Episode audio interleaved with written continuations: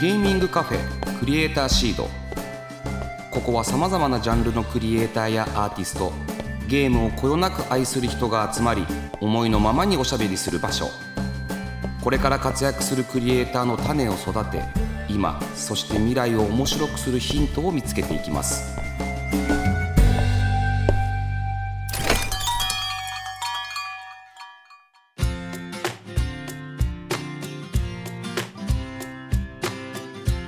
いらっしゃいませ。ゲーミングカフェクリエイターシードオーナーの坂本和則です。この番組は毎回ゲストをお迎えして、まったりコーヒーを飲みながらゆるーくトークしていきます。ぜひお聞きのあなたも一緒にお茶を飲みながらリラックスして聞いてくださいね。えさて、前回に引き続きスタジオにはこの方をお迎えしております。はい、こんにちは、うらこんです。今週もよろしくお願いします。うらこんさん、先週はありがとうございました。 あ, ありがとうございました。いや面白かった。うらこんさん、そもそも本来は何の研究しなくちゃいけなかったんですか？大学では本来は、はい、そうですね、あの大学の研究室は音楽情報処理というか、あの例えば音楽の聴いてる人のなんか脳波がどうなっているかとか、あとその、まあ、波形データから何か次の予測したりとか、そういう結構ちゃんとした数理系というかと音楽と組み合わせてやるみたいなことをやっててる場所でしたね。なるほど。その間に恋愛ゲームを作ってたっていう。あ、そ、そうですね。それがまあ先週の、はい、ハイライトになります。先週も長津もね、聞いてください皆さん。はい。うらこんさんのこれまでのゲーム遍歴や闇鍋人狼についても当然伺っておりましたが、闇鍋人狼のネクスト、また優しい今人狼ゲームを作っていくみたいな話があったじゃないですか。はい、絶対にうらこんさんのことだから、はい、少しも構想あるじゃないですか。はい、例えばその優しさって何ですかね。次の優しさは次のやや闇鍋の次の優しさはあの、まあ、言える範囲でいいですけど、あ全然あの、まあ、優しさとは何かみたいなことを言われると、僕はそのとにかく徹頭徹尾親切であるっていうことかなとは思っていて、あのそうなんですよ、人狼ゲームのまあ遊びにくさ、あのまあ優しさの反対多分遊びにくさというか、うんうん、だと思うんですけど、それってその結構そのまあ、世界観が怖いだったりとか、あと嘘をつくのが苦手みたいな意識持ってる方多いと思うんですけど、多分その嘘をつくのが苦手じゃなくて、その嘘をどうつけばいいかの手札を持ってないんだなっていう状況だと思うんですよね。こういう時にはこういうパターンみたいなことさえ知っていればいいと思うので、なんでそれがちゃんとこういう読み合いとかこういうネタがあるんだよっていうのをちゃんと伝えるっていうのが多分優しさなんですよね。うんうんうんうん、だそれをそのなくしてあげるわけじゃなくて、こうなんだよっていうのをその丁寧に教えてあげるっていうことを、でそのための、まあ、ストーリーモードであったりとか、一人で練習できる状態っていうのになると思うんで、そうですね、ちょっとなんか、まあ、優しさとは何かって言われると、うん、まあ丁寧に伝えるっていうことですかね。なるほど。うらこんさんってあれですか、はい、やっぱりちょっと真面目な方なんですか？それとも優し僕みたいに優しさっていうのは大体半分がバファリンとか言い始めたんで、やっぱ違いますよね。そこそこはそうですね。でも多分本当に真面目な人は、真面目ですかって聞かれた時に言いよどみますよね。言いよどみますね。そうですね。だ多分僕が今真面目ですかって聞かれて、はい真面目ですって即答したら多分ダメだったんでしょうね。だからもう真面目だっていうことですね。あー、ということはもう証明されちゃいましたね。いや、証明しましたよ本当にさて今週はですね、はい、こちらの企画をお届けします。クリエイターシードガシャ。えー、我々の目の前にあるガシャポンですね。さまざまなトークテーマの入ったカプセルが入っております。うらこんさんにはこのガシャを回してもらい、カプセルに入っているトークテーマに沿ってがっつりお話をいただきます。はい、それでは早速回してもらいましょう。うらこんさんお願いします。はい、じゃあこれ、えっと、もう本当に、ね、リアルにちょっと入れて、本物のガチャですね、はい、これでちょっと全部入れ入ったか入ってないかぐらいの時に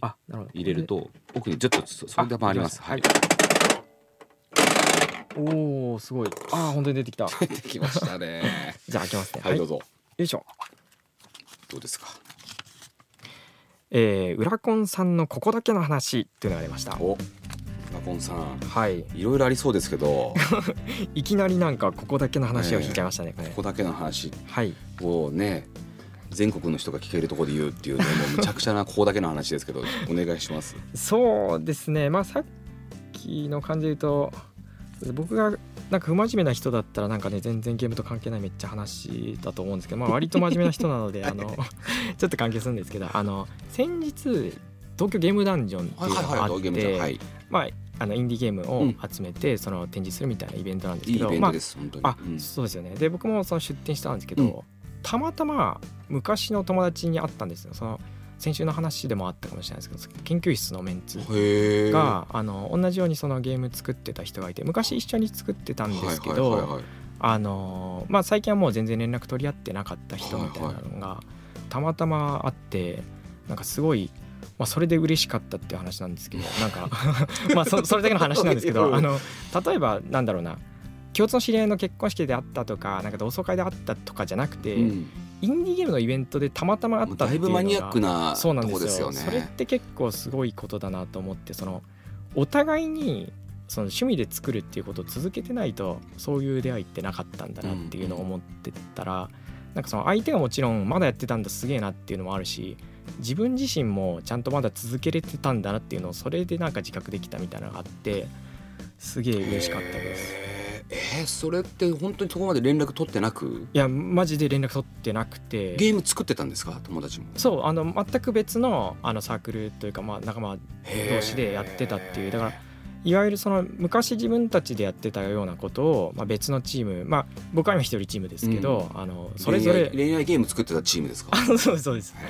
それぞれ別の場所でちゃんとやってたのが、そのたまたまイベントっていうところであったっていうのはなんかすごい嬉しかったです。嬉しいですね。はい。そのゲーム触りました？あ、えっと相手が相手方のゲーム。えっとちょっとギリギリ時間が足りなくて、あの見せてもらえなかった。見せてもらえなかった。あのぜひどっかで見せてもらってください。あの動画とかはまあ見てるんですけど、あの僕そのなんていうんですか、一人チームなんで、はい、そうですね。ブースで無理ですもんね。ずっと一人で動けないですもんね。そうですよ。だからちょっと途中で遊びに行くみたいなことができずに、できないですね。終わり際にバーっと行ったらもう撤収してたみたいな感じで、あの挨拶だけしてこんにちはこんにちは。連絡先は交換しましたよね、もちろん。あ、もちろんその前から知ってたんで、そう。あ、なんでその見つけたきっかけが出展者ディスコードでたまたまポンといたのを見つけたので、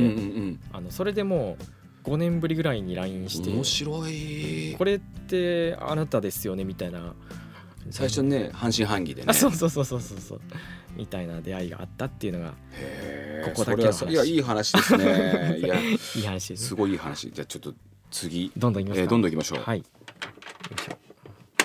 ゲームゲームダンジョン、そんなねたくさんゲーム出れるわけ出せるわけじゃないですからね。そうですね。押し込みとかもあるんで、面白い面白い、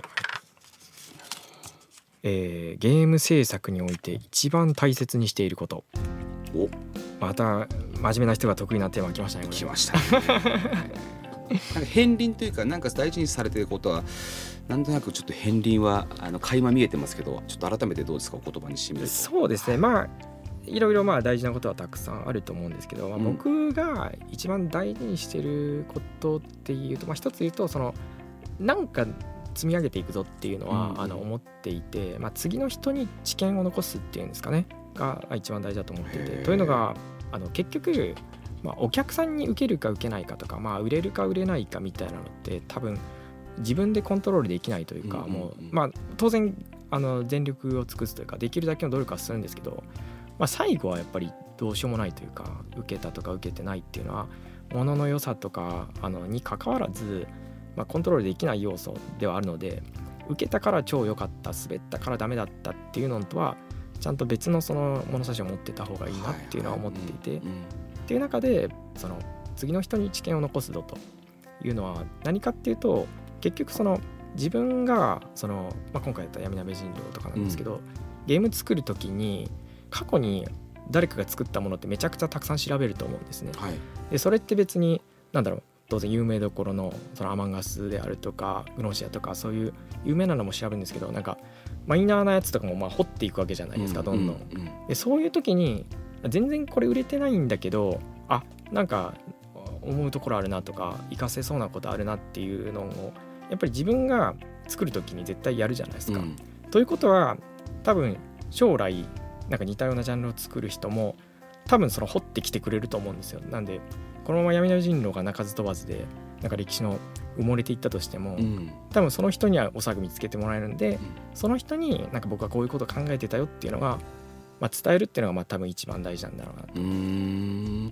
そういう意味ではなんかそうなんかブログとか言葉として残してる自分のその、はい、まあツイッター、まあ X は、はいはい、X に変わりましたけどね。はいはい X 以外で何かそういう日記みたいなの残されたりしてるんですか？あ、日記とかはあの全然残してはいなくて、うん、あのそうですね、まあ確かに今言った話であるとなるべくその言葉にして置いておくみたいなのは重要だと思うんですけど、まあでもあのものとしてちゃんと、うん、あの見れる状態にしておけばいいのかなと。あとは感じ取ってもらいながらね。そうですね、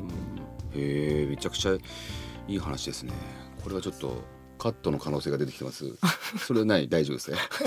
え、そういう番組じゃないみたいな。じゃあもう一個いいですかあんまりにもいい話されちゃったそれはよし、はい、できました。お願いします。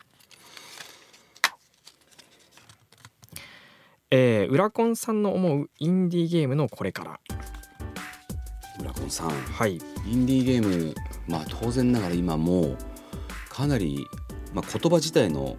インディーってどうなるんだってこともありますし、はいはいはい、これももはやもうレッドオーシャンっぽくなり始めてる、はいはいはい、ウラコンさんどうお考えですか？そうですね、インディーゲームのこれから、まあ、今自分がインディーゲームを作ってて、まあ、面白いなとか大変だなとか、まあ、いろいろ思うことあるんですけど、えっと、これからっていう話で言うと、なんかあんまり特別なことじゃなくなってほしいなっていうのはすごく思っていて、あの、まあ、どんどん簡単になっていくじゃないですか、ゲーム作るのって、うん、まあ、あのツールが充実したりだとか、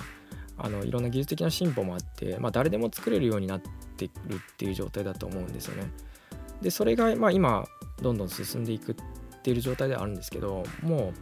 う将来的にももっと簡単になればいいなって、あのいろんな人がやってる状態っていうのがいいのかなと思ってて、例えばなんかツイッターやってますとか、なんか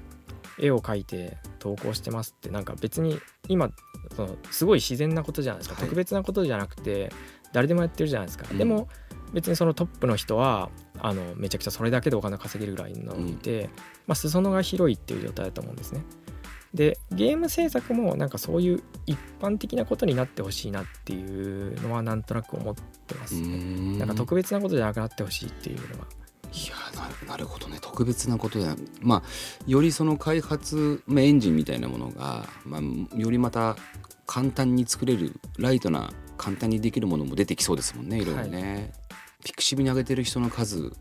ぐらいいってほしいってことですか？そうですね、なんか、うん、絵描いてるんだよぐらい の, あの気軽さでゲーム作ってるんだよみたいな時代になったら、まあいい時代なんだろうなって思います。ウラコンさんがあのゲーム開発を始めた頃との、まあ、中学高校大学生ぐらいの時っていうのは、はいはい、皆さんそんなことやらないじゃないですか、そもそも。そうですね、周りにはあんまりなくてっていう感じです。やらないですよね、はい、でクラスでも一人いるかいないかですよね。そうですね。その時に友達とどういう、中高の時はどういう共有してたんですか？多分これからクリエイターになりたい子とか、まあ、はい、時代は違いますけど、はい、当時どうやってその引き続きやっていくんだっていう気概でやって お, おられたのかなと思って。あ、でもそれで言うと、えっとまあ、ちょっと先週の話にもなるんですけど、うん、あんまりそのゲームを作って受けるというよりか、僕はその時はあの単にゲームを作ること自体がなんかパズルを解くみたいな感じで楽しかったので、うん、まあ、続けてたっていうのはありますね。だからまあ、作ったゲームも友達に見せたりとかはしてましたけど、なんかそれで反応が嬉しくてとか、なんかそういうのよりかはもう本当にただプロセスそれ自体が面白かったっていうのがあるんでっていう感じですかね。まあ、だから大谷翔平もそうですけどね、好きなことを好きだって思えてやれる人っていうのは、僕はある種すでにも特殊能力ではあるんですけど、なんかやっぱそういう人ってきっとね作り上げるんですね。なんかすげえな、うん、すごいなって単純に思っちゃいます。本当にそういう風に何とも思わずにゲームが好きでゲームが作ってるの楽しくてって来られたんですもんね。そうですね。さてガシャでね、いろいろお話伺ってきましたが、じゃあズバリウラコンさん、ゲームクリエイターとしての今後の野望や目標ありますか？そうですね、まあ、あの全然野望とか目標とかはあの大そういったものはなくて、僕はもうただ続けるというか、あの生きていくぞとか、あのやめないっていうだけでやっぱりすごいことだと思うんですよね、うん、はい、あのみんなやめちゃうんで、言うてなんやかんや言ってどっか行っちゃうんで、まあやってるだけで全然あのいいのかなとは思うんで、今後も続けていきたいなとは思ってます。じゃあこの番組を聞きのですね、インディーゲームクリエイターの方に何かメッセージの窓あれば教えてください。えー、っとそうです、そんな大層なことは言えないんですけど、あの続けましたが、うん、やめやめないでくれというのはですかね。いやそうですよね、やっぱ続けるってすごい重要ですよね、はい、本当そう思います。さあそろそろお時間が来てしまいました。最後に浦コンさんからお知らせがありましたらお願いします。はい、えーとまあ、今回あ、まあ、先週ともうあの紹介させていただいた闇鍋人狼っていうゲームを今作っておりまして、多分もうすぐ、えっと、Steam 版ですね ピーシー で遊べるバージョンっていうのが出ると思います、うん、でいろいろ調整したり遊びやすくなったりとかあのモバイル版からもアップデートされてるところっていうのはあるので、えー、ぜひぜひ皆さんあのよかったら、えっと、ウィッシュリストだけでも登録していただけるとすごい励みになるのでぜひよろしくお願いします。はい、浦コンさんあのに週にわたりありがとうございました。また遊びに来てください。はい、はい、ありがとうございました。ゲーミングカフェクリエイターシード。